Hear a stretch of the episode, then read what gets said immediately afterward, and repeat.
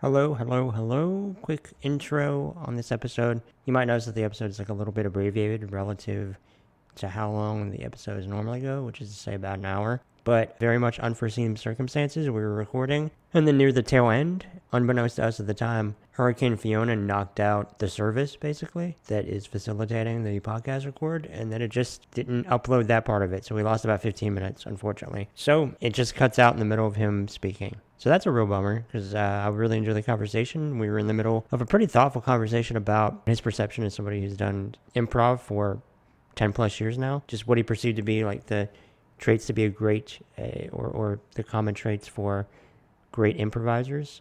Really good conversation. Just cuts off in the middle. That sucks. As for the rest of the conversation, we kind of just went where it went per usual. He also did his plugs, which of course we got cut off. So let me do some of that now. His great podcast, You Know What I Would Do? ? Is available where podcasts are available. It's really fun. I think they're at this point 16 episodes in. Great. Highly recommend it. Mike Castle is a delight, his co-host. They have such a great rapport. It's a very silly show. It's delightful. He also has Good Night, which we talked about early in the episode, which you're hopefully about to hear. It's a sketch album that Joey released in 2019. Really fun, really funny. Highly recommend that. He also has The Witch of West Oak, which is like an hour plus, something like that. And it's a lot of different people, really funny improvisers and comedians doing delightfully oddball characters. Really fun. And it's all about a mystery. Highly recommend that. Witch of West Oak. Also, Misrepresented, which he appears in, which is an improvised web series. A lot of fun. And Critters, which is a short film you can find on his Instagram page. A lot of fun too. And they improvise the whole thing. Last bit of business. Joey's performing tonight. That is correct. Tonight, October 3rd at 8 p.m. Pacific time at the Silver Lake Lounge. It's part of Holy Shit Improv, and it's featuring his improv group, Sister. Tickets are available at the link I will provide. Check that out. It should be fun. I'm not in the LA area, but if I were, I would go. 2906 Sunset Boulevard, Los Angeles, California, 90026. Otherwise, enjoy the show. Take care. Be safe. Theme music. Mana, mana, mana. Mana, mana, mana. This is Social Discasting. Welcome to Social Discasting, a podcast where my guests and I discuss our lives amidst the wanton hellscape in which we find ourselves. I am Brandon, aka Brandon. I hope you're well.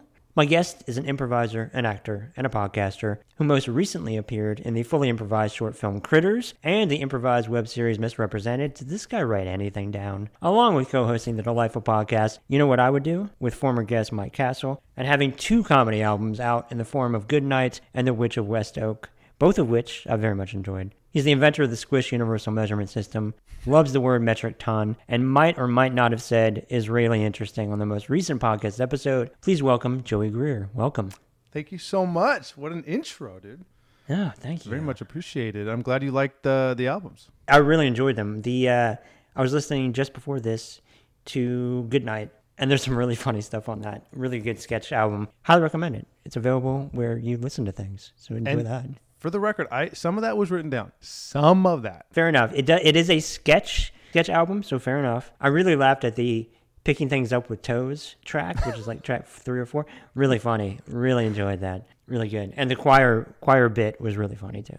Really thank you. That's one of my favorites. That's a deep cut. It's really funny. It's good stuff. And I enjoyed listening to it, and it pepped me up, so thank you. I appreciate it. I'm glad. That's the whole point. It should be. It's cocaine for the ears. That's what I want it to be. That's a good description. Mm-hmm. I enjoy anything that is just so fucking silly. It delights me. Me too, man. To no end.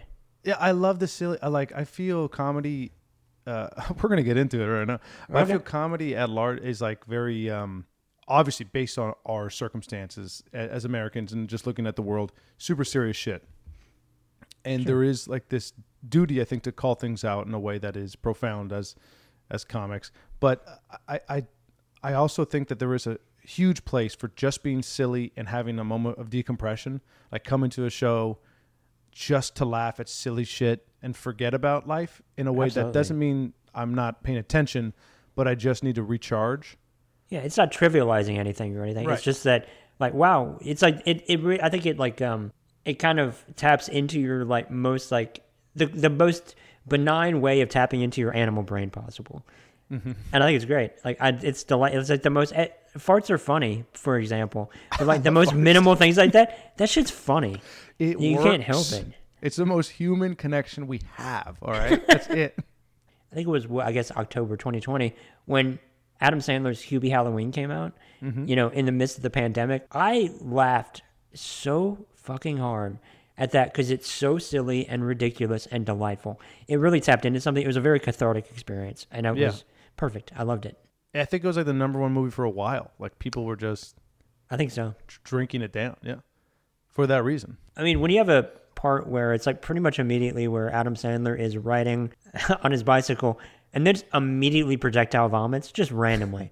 Couldn't stop laughing. Like, that's just amazing. Amazing. Yeah. Did you see The Wrong Missy? Really funny. And it was really cool to see Lauren Lapis, who I know you know.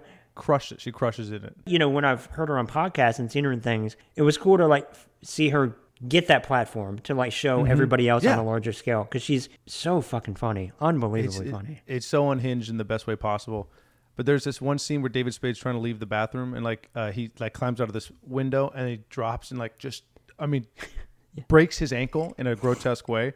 And they just like show it, and it's just so shocking and insane. And same thing with the vomit, where you're like, yeah, this is hilarious for reasons that are just, I can't explain other than it's so stupid and base level comedy. I love it. Yeah, that juxtaposition of jarring and then silly. Silly was like a comedic form of like what a horror film does. You're just like the tension and the release of that. Yeah. It was pretty great. Anyway, that's the podcast. All right, we'll see you next week, guys. Hey, appreciate it. Yeah. Thanks for listening. Click that like button. Click subscribe. Give a good review. Smash that bell. I always start the episode. You heard the Mike Castle episode. Yes. Let's join hands. I put my hands out to both sides of my podcast. Oh, okay. All right, let's just... I was raised Catholic, so if you don't mind me starting that way. Okay. In the name of the Father, the Son, and the Holy Spirit. Amen. Dear Lord, thank you today for all the days that you've given us, of days that are always happening in a succession of days, that this is the day that we're on. And I understand that those listening to it might be listening on a different day than we are recording on this day, but this day is still ours. And if you mix up the letters of day, what do you get? Yad. Love. Oh. And yad is not love, isn't it, in its purest sense? Could we not love Yad? Can't we love Dad? Amen. Reminds me of the story of Yadway. As somebody who is in no way raised religious, like, wow, I'm just going to say ditto and let's move on. I don't even know what to say. Yeah. That's literally the whole thing. Yep. Indubitably. Yes, I concur. Indeed. Yes. Yes, indubitably. The deeply unfair question. How are you? I'm good. I'm good. I do give myself a little second to be like, how are you? And I am good. Today is a good day. Yesterday was a good day. Good. I'm feeling good. How about yourself? I'm doing pretty good. All things considered, yeah. Mm-hmm. You know, beautiful outside. As somebody who apparently is like a human plant, I guess we all are in some ways. When it's nice weather, I respond very positively. It really changes everything. And when it rains, it mentally pours. Not a fan. We don't get any. I'm out here in Los Angeles. No rain. I miss it so much. I'm from Miami, South Florida originally, and I don't know why I gave you a specific city and then gave you a region. The city was enough, but I miss rain so much that it's crazy. It's crazy. Like anytime there's a sprinkling, I'm just like yes. I want to be right by the window. But I get it. Like the constant of it is a different thing completely. And right now there's a hurricane passing through Florida, an intense one. But I get what you mean, but I do miss that rain. Here's a terrible question. Is the weather in Miami, is it fairly comparable to California except with all the rain factor? Or is it, I guess maybe there's a humidity element too? You know what's weird with global warming, which I believe in, cancel me if you want, there is a lot of similarities that are emerging. One of my favorite things about moving out here, when I did in 2006, was that it was a temperate climate. It was always like low 70s, super dry, no humidity, and no mosquitoes. And then over the last couple of years, it's starting to get a little more humid, and that's bringing in mosquitoes because mosquitoes breed in like standing water, which would never, have been the case before. But now we have our own species of mosquito. I apparently listen to like predominantly all California-based podcasts, but I've heard them talking about mosquitoes a lot lately. Yeah. And the thing I keep hearing is that it's predominantly the result of wood shipments from China. Now, Sure. But I don't know. I don't know if I could say that, dude. You know, I don't want... This is a family podcast. We can't talk about Chinese wood.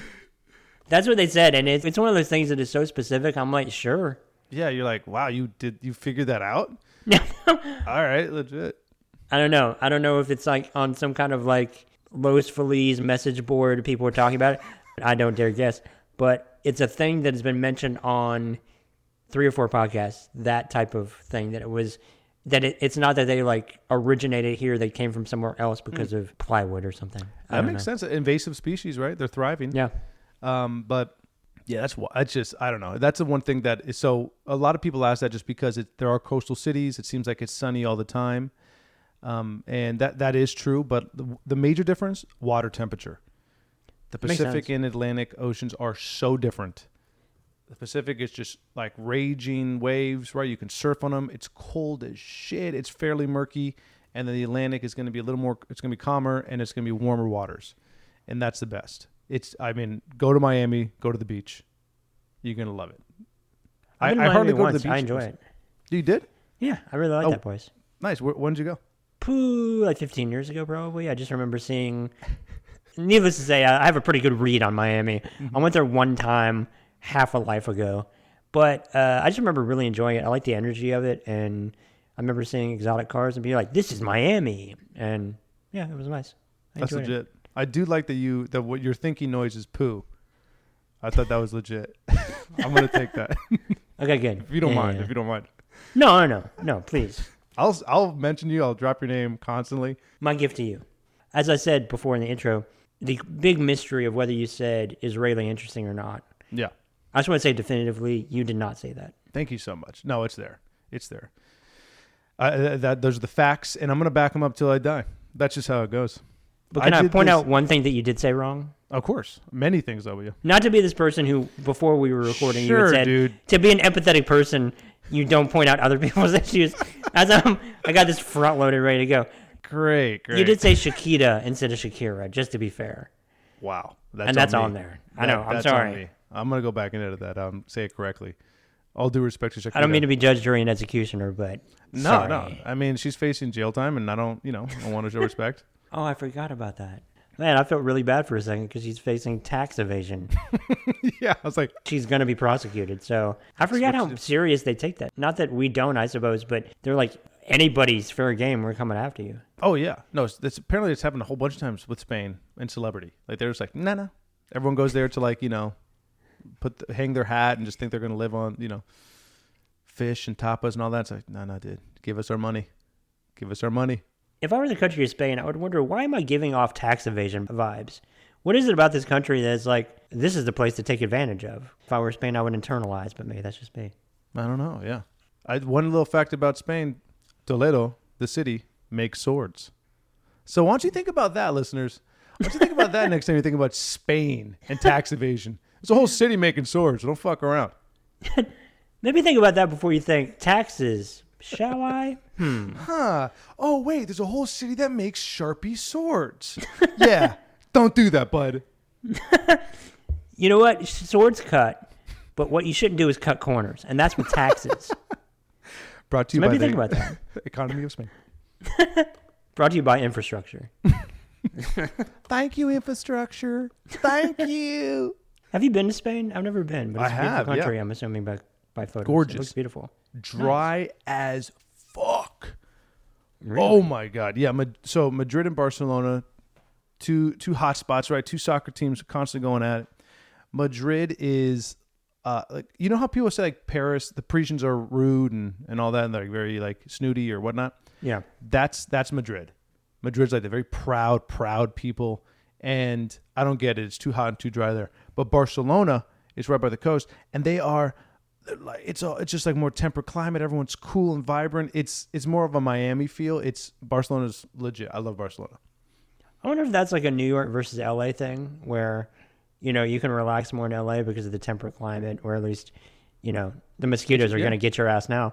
Mm-hmm. But in like Madrid, they're like, wow, we're in survival mode and we're hot all the time. So yeah, we're a little prickly. Yeah, that might be it. I do think like temperatures do dictate personality, you know, like there are more crimes when it's hotter and all that. So it's like, it's, I do think that that does influence a certain kind of personality of the city. It has to. I would think so. Right. I mean, what's the personality of Little Rock? What would you say? Oh boy. That's a great question.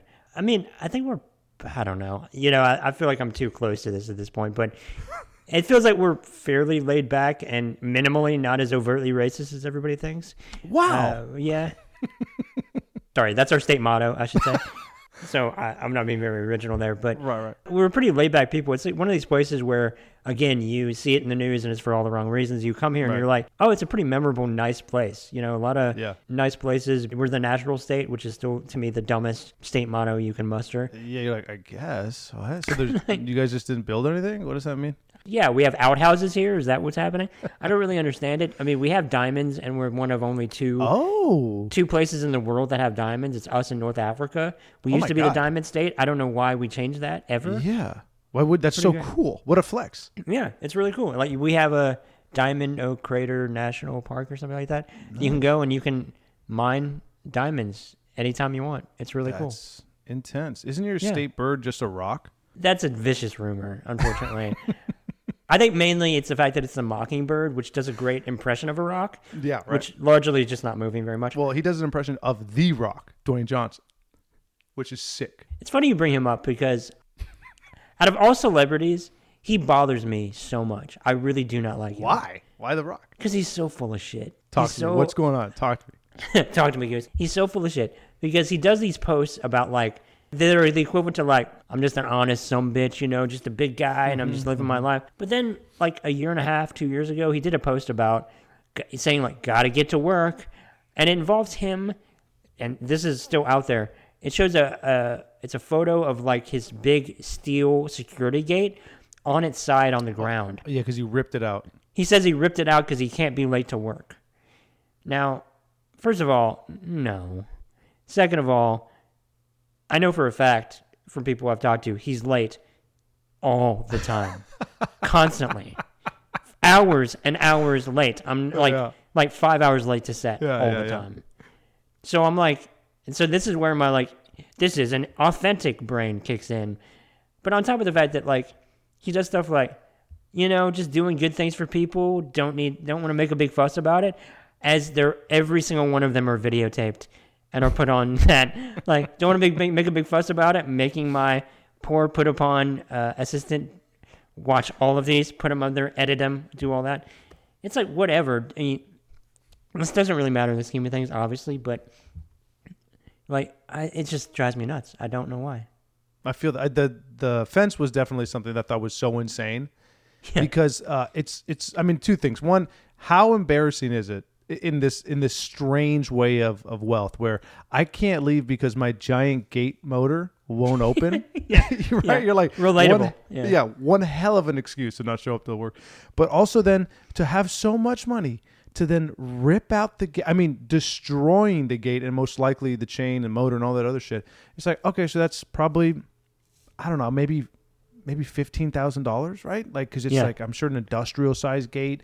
It's a heavy duty motor, all that shit. It's to protect him and his family. That's so much money. It is top of the line.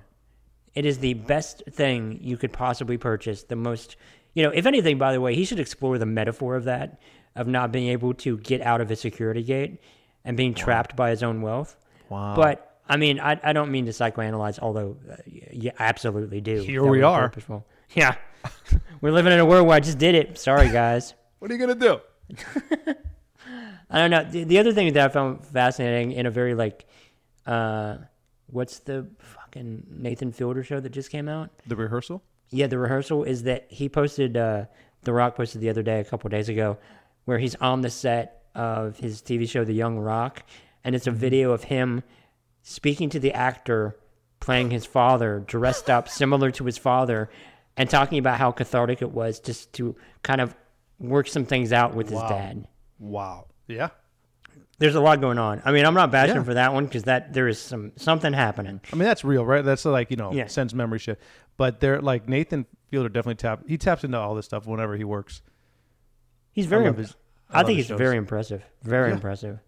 He seems to in a very like John Wilson type way. They kind of they seem to be on a different frequency than, at least in certain respects, than a lot of other people. Completely. And I think a lot of that is just them doing their own thing. You know, absolutely. Just like they don't care of the result of the, in the sense of like, you know, fame or like, you know, success in that way, like branding, whatever. They're just like, nah, I look at it as art, and they're just like, this is my art, putting it out there, love it or hate it. That's the only reactions I'm looking for. Yeah, absolutely. And like clearly based on the end product of these things, you're like, if any like fame and or wealth that you get from it is purely because it resonates with people, as opposed to that is the end game, because like. No, that is not clearly. There's no world in which somebody would think this is gonna be a blockbuster or anything, right? Yeah.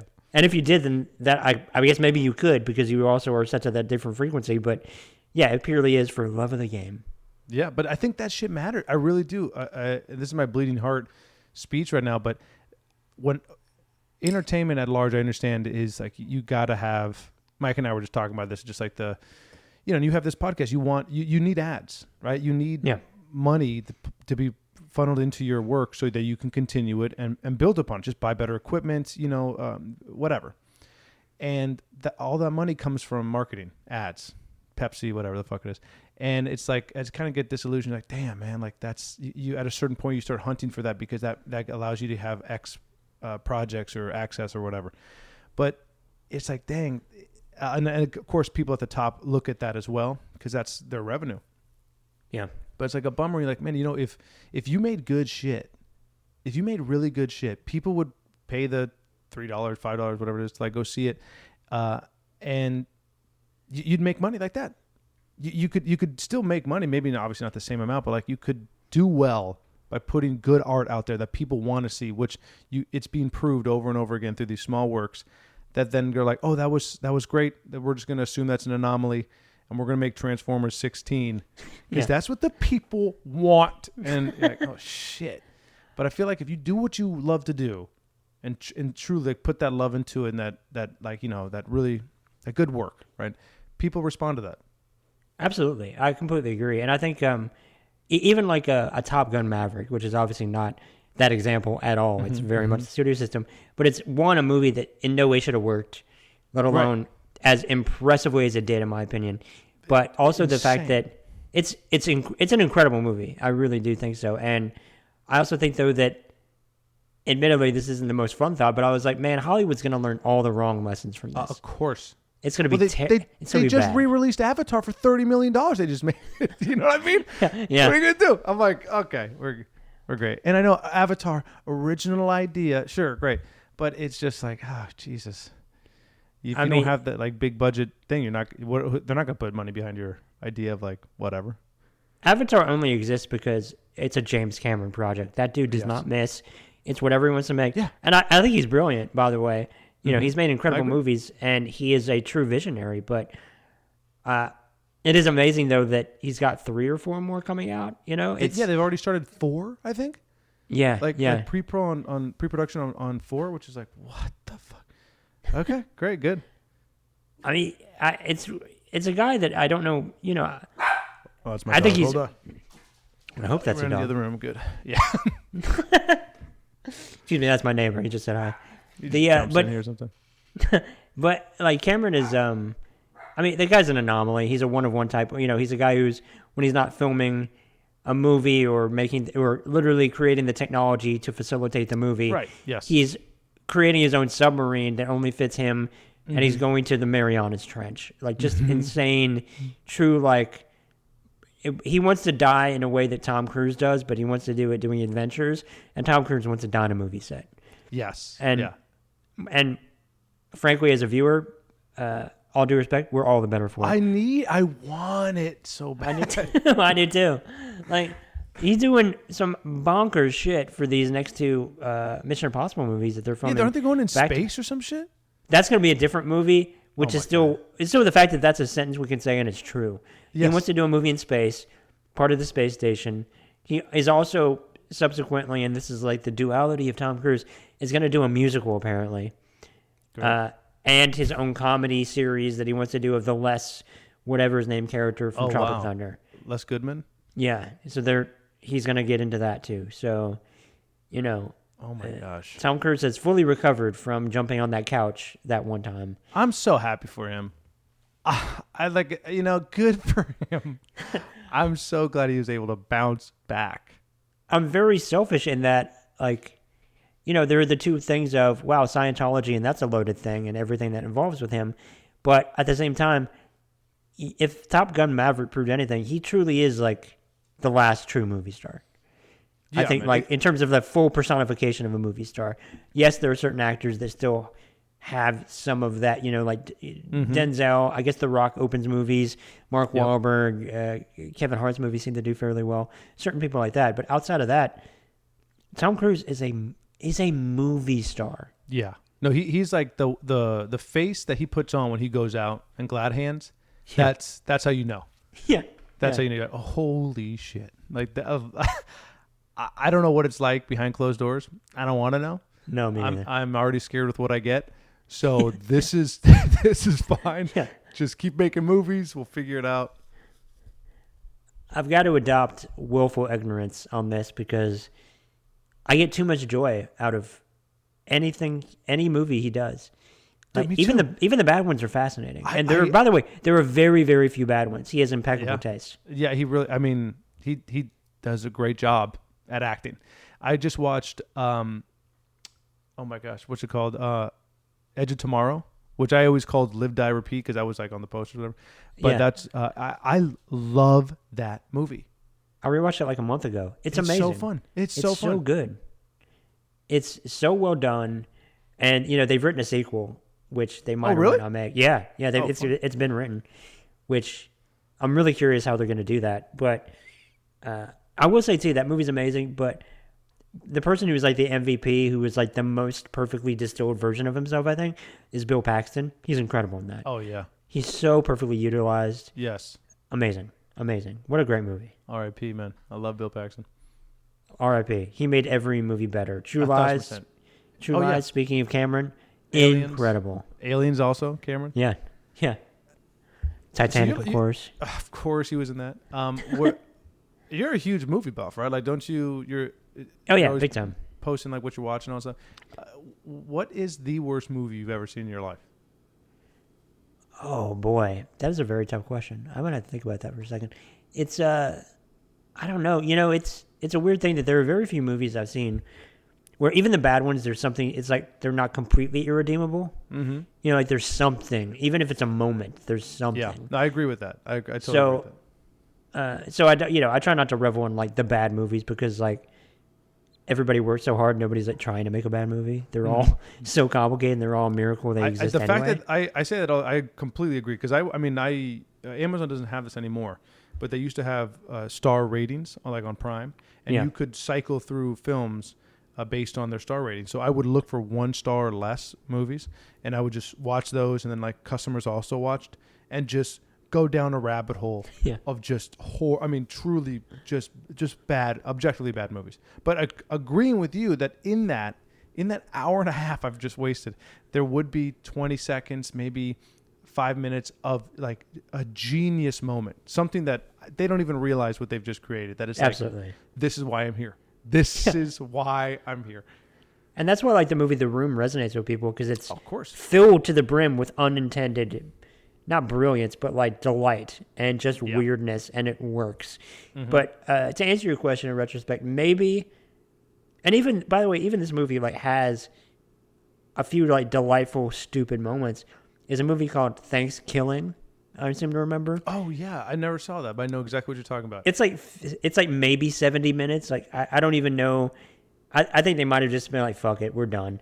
Like, it's not even that long. It's not even whatever is described as a full length film, which is like, who cares anyway? You know, like I watched a movie the other day that was like 85 minutes, and I was like, "This is heaven," you know. But 90 minutes seems to be the benchmark for what that constitutes. But Thanksgiving was a movie where they were having the first Thanksgiving in the opening, and they kill the turkey for the first Thanksgiving, but maybe it doesn't die, and then eventually it comes back, and it talks. Yes. At the same time. About this. I'm all about this. See, that's the thing. It's not a good... It's like a terrible movie, But there are plenty of things that are like delightful about it, whether they're intended or not. So I don't know. It's tough to. I got to think of a movie that where I just like I hate every moment of this. I got to think about that, which is a fun thought, and I need to think about it. Yeah, but, bring hate back into your heart. Yeah, I think the weather's too nice, so yeah. I need to bring some metaphorical clouds over me and get pissed on via the rain. So glad I could help, dude. Thank you. I need to be held in check, so I think that's good. So yeah. I appreciate it. So friends are for, man.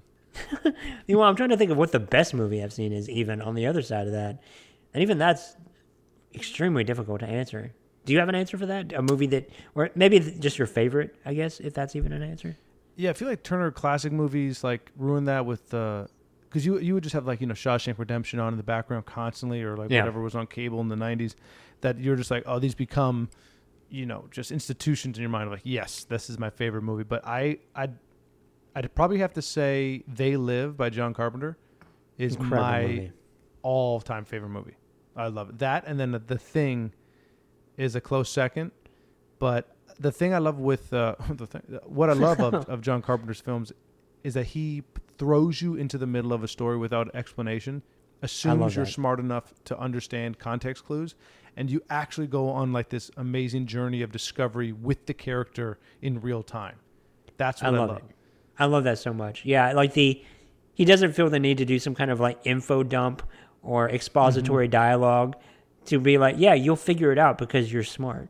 Mm-hmm. Like audiences, at least, especially nowadays, are pretty literate when it comes to how these things work. So they don't really need to be, I don't think they really need to have their hands held, despite what the most popular films in the world right now are doing on every conceivable level. But I did rewatch, I think 2020, excuse me, Carpenter movies. Like, I hadn't seen They Live, for example. Oh, you saw it for the first time? Yeah, a couple years ago. Oh, my God. Incredible. It's so good. So fun. It's so good. Even just the very, extended, nobody would make it this long fight today scene. Ever fight scene. Incredible. Yes. And they did some real punching in that. Like, it was real. But that's also what a fight would look like. Yeah. Right? Like, it's not like a couple punches were done. It's like, dude, these guys think one of them is one of the guys thinks he's insane. It's like, you're trying to survive this moment. You're doing whatever it takes. It's so. If anyone listening has not seen it, I recommend. It's also. I will say it falls into Spooktober. I'll say it falls into Spooktober, and then The Thing, undoubtedly, is a scary movie you need to watch during Halloween. Yeah, if you think that Ronald Reagan is a ghoul, it's very Spooktober, extremely very Spooktober. But even those graphics, by the way, like when he puts the glasses on, they're so cool looking now, even today. And you'll even see the origin for, I guess, whatever his name is, Shepard Fairey. Obey? His poster, yeah, the Obey thing. Like, he lifted it straight up from that. 100%.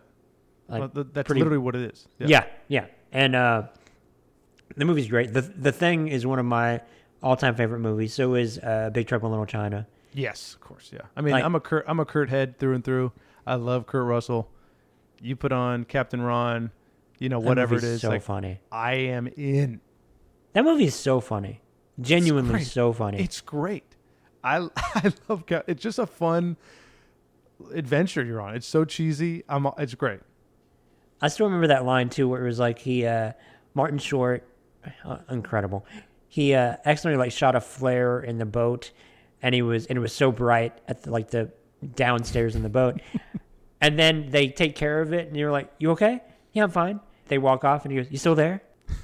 And he sells it in just the, not blinking, clearly blind. Yeah. You're still there. It's so funny. It's really, really funny. Martin Short, funny guy. He's a genius. He's incredible. Jimmy Glick is one of the funniest characters of all time. Oh, my God. Jimmy Glick is insane. I love that. Him squirming around the chair, shoving donuts. It's insane, man. I love it.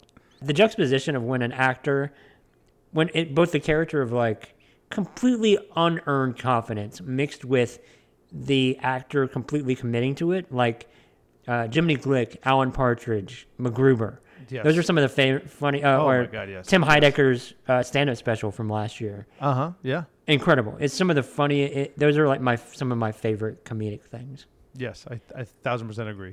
What were some of your favorite comedic things growing up? The things that this is a trite question, but like it then inform your comedic sensibilities today? So many. I mean, my first one was Mystery Science Theater 3000.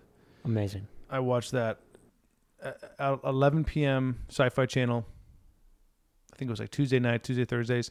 And I had no idea, because they made these like really like thoughtful references throughout. No idea what the fuck they were talking about. Yeah. But I like knew it was funny, and it also like really planted the seed for love of B movies and shitty movies. And just kind of to be, you know, disrespectful in a funny way, really. Like you're just like, you can call things out. That's like, yeah, you should. You're taking it too seriously, man. Relax. Yeah. That was huge. And Crow was always my favorite character in that, and Tom Servo as well. They both were just more just irreverent, and I really enjoyed that. And Comedy Central specials as well, BET Comic View. You know, this is like before YouTube, right? So like you just like whatever was on TV, you watched. Yeah, but really Discovery back then, yeah. Yeah, right. So you just had to like, in a weird way, thank God cable had those channels that were specific. But I'm so thankful now for YouTube and all that stuff, because I can find those clips again and even more performers that I've never knew. But yeah, there's just like so. I mean, literally just watching comedy. Dana Carvey's special on HBO in the 90s. Well, I forgot the name of the title of that, but that was like, you know, iconic. That was the chopping broccoli and yeah. All that. Amazing. Yeah. I memorized that set. There's so many perform. Trying to think of like what were. You know, when you're younger, you just don't like really retain. I guess like I'm more like picking up the moments, right? Not necessarily like the bigger things, but. I don't know if you know who Brody Stevens is. Brody Stevens, have you ever heard of that performer? Yeah, A1A Till I Die. Yeah. That's it, man. You got it. Yeah, he's so funny. I was just the other day rewatching every set of his on YouTube. Like anything that was video archived of him performing, I was watching. And they have his hour special on there. And it's just so fun, and it's so free, and as you grow as a performer and like, you know, your tastes evolve with like things and your experiences, I really, really do enjoy just like being in a moment with somebody, because I used to really love the hyper polished performance and like, you know, the Seinfelds of it all, you know, and I there's something so fun about Brody Stevens and him having those set bits, obviously, but you can tell he's just in the moment with people in the audience and just being funny, just being himself, and just like, you know, there are jokes, but he's just calling things out as they are, and it's just a shared experience that's happening in the room that I think is so cool and so fun, and but also not easily translatable for, you know, TikTok or whatever, right? Like, you know, that's not, you can't really repeat that joke, but. I just love that. I think that's such a fun pursuit.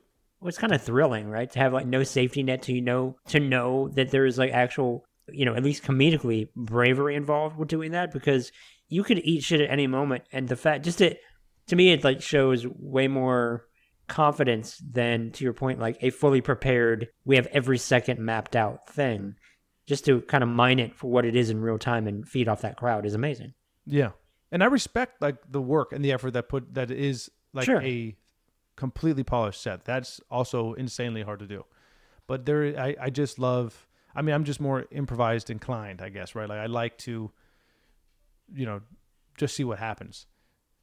You know, Roy Scoville, yeah. He has a special on YouTube from last year where he is in Atlanta, I think, for a week, and he does. Fully improvised stand-up for an hour, and they cut it all together at this club, and it's so good. I bet it's really funny. It's really interesting.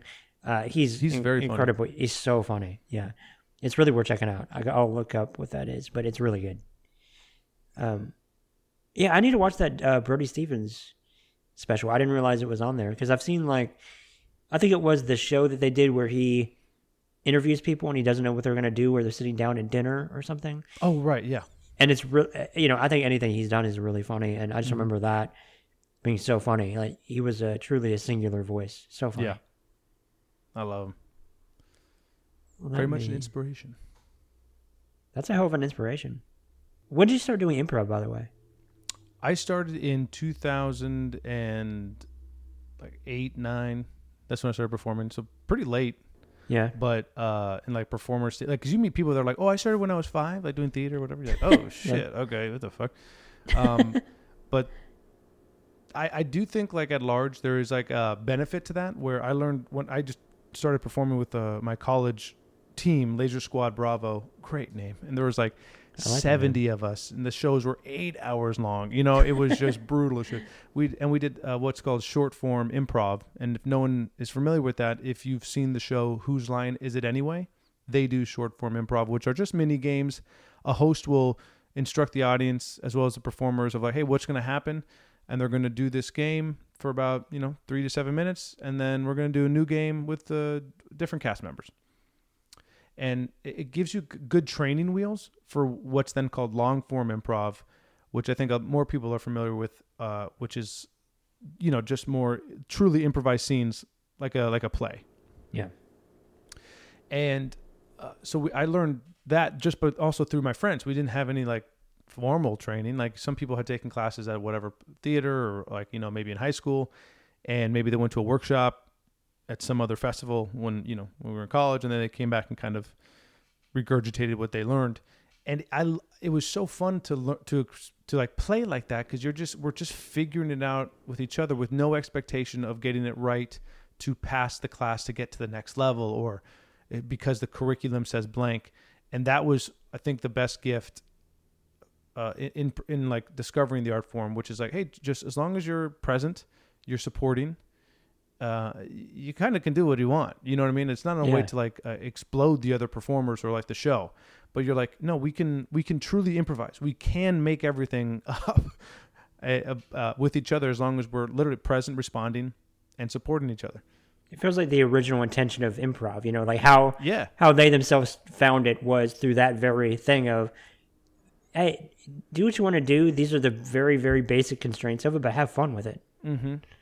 Yeah, I look That's at awesome. It as etiquette, not rules. Like when you're performing with someone, there's like you can be rude or you can be polite.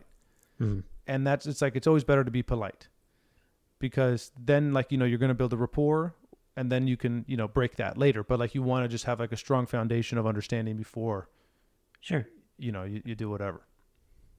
Do you think, was there a certain point at which,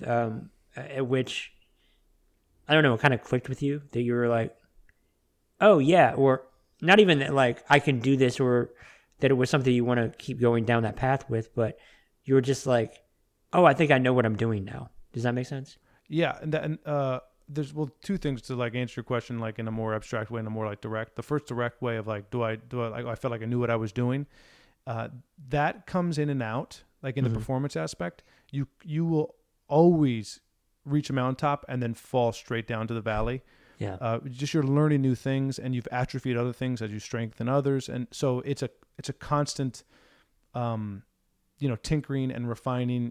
You just have to keep doing it, and then just build up different muscles. Like even now, now that we're able to perform live, there are my muscle of, space work, as it's called, to pantomime objects or motions. It was really weak.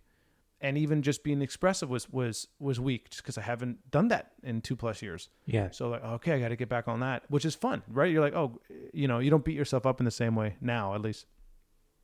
But when did I like see that I knew what I was doing, or like I wanted to do this in like that, like kind of personal soul way? Yeah. I think right when I started, like it was something I've always wanted to do, never knew where to do it. And then I finally found this outlet. I was like, oh yeah, no, this is it. And then I started doing theater at the same time. And I was like, oh yeah. It was just, live performance was so scary. And I knew I sucked, you know what I mean? Yeah. But there was this part of me that knew as well, I mean, what's the worst that happens? You just will do it again, right? Like there's no, all right, you bomb, whatever, great, do it again. Who cares? No, nobody really cares. I love that. Yeah, I almost, part of me thinks too that, I can imagine getting, were I in that position, getting in my head about how scary that would be. And then you do it, and then it demystifies it to a certain extent, to where you just realize, oh, I'm still alive. Right. This is fine. Yeah. It's fine. Yeah, it's always good to remind yourself it's a voluntary action. You know, like you're choosing to do this. Yeah. It's okay. It's okay. I really like that. I especially like that feeling too, where you, even if it's just something you like, whatever the case may be, where you just, you do it or you experience it and you're just like, oh, this is a thing that I love. Mm-hmm. That is such a nice, like you can almost like feel the light bulb turning on about like, oh, I'm just going to do this for the rest of my life, whatever that may be. Exactly. And you know, whatever turns in my life will take, I don't think I'll ever give up performing in one way or another. It's just so fun. I you know, there's no other word for it, where it's just fun. It's so, you know, some people play pickup basketball, whatever it is, just like, I recommend everyone trying it to their own, you know, level of comfort. But I do think it's obviously accessible for all of us, and you don't have to be, you know, like Martin Short to do it. Like the beauty of improv, and I think comedy performance at large, is your perspective, your experiences, as long as it's projected truly from you and in earnest, will, I think, 90% sure you'll be successful, right? Because it's just you being yourself, you know, with the intention of being humorous, right? You'll probably do it. It's going to take a couple cracks before you actually get that rhythm for yourself. Yeah. But it's like, we're all funny. We all get humor. You can also project that out, but just, you know, give yourself that little medicine that says, yeah, it's going to take a second before I can do it exactly how I want. That's just experience, right? But like you can, everyone should try it. I really feel like they should. I believe it. You know, I was just thinking too that it feels like it's hard to define like what great improv is. Like I guess like anything else, when you experience it, you just know. Mm-hmm. But also, you know, when you see bad improv, which is to say, like somebody maybe railroading other people for the sake of a laugh line, that type of stuff about like. It's just the rhythm of it completely gets disrupted. 1,000%. It's bad etiquette. It's very like visible. Like it informs, as they're playing a character, it informs that human so distinctly. 100%. Yes, you're like fuck that person. They're rude. They're not paying attention. They're just like disrespectful. It's why I use etiquette, because it's like it's a respect thing, right? Obviously, there's like a class idea, like, you know, like ingrained in it. But I really is like, no, I'm respecting you. And in my formality of respect, it's assumed that I'll receive that back. And again, like once I respect and like you, then let's fuck around. You know what I mean? Like, yeah, let's. But if I don't know you, and the first thing you do is you come up and you like start pinching my nipples, I'm like, dude, what the fuck are you doing? Yeah. Like you're gonna get slapped or what? You know, it's like, so it's just that same feeling. You feel that energy on stage when someone's out there just doing whatever the fuck there is, and everyone, not that they're scared, but everyone shuts down. Yes. And everyone kind of lets the bully win, and it's like, oh shit. And I'm gonna be honest, when I was younger, I definitely had moments of steamrolling, in like not intentionally, of course. My intention was never to like hurt the other performer or like make them, you know, more muted. Yeah. I had so much energy and so much want that like. It came out that way, which I regret, because you're like, damn, and I wish I didn't do that, right? Like I wish I was more thoughtful in that moment, but I also didn't know, so it was just that I got bummer. Sure, but you had to probably do that to recalibrate. Like to your point, you're like you have to. Everybody's got some kind of bad tendency. You're going to come out and you realize, oh, this doesn't work for this, or whatever the case may be, and I just got to recalibrate and like, oh, okay, you. It's an imperfect process, and you got to learn from it. The biggest lesson I learned, one of them, was you don't have to go out. And speaking of myself, right, like, they don't need you, right? Like, that's, you're not necessary for the success of anything. And when a scene is going well, and it's just like crushing, and like, you know, like it's just building on top of each other, and the audience is rolling, it's crazy. You want to be a part of that party, and. Yeah. A more naive, inexperienced player, like, you know, I was at one point, would go out and want to join, but would end up destroying that moment because I'm not bringing in anything to support or heighten it, or, you know, there's no reason for me to do that.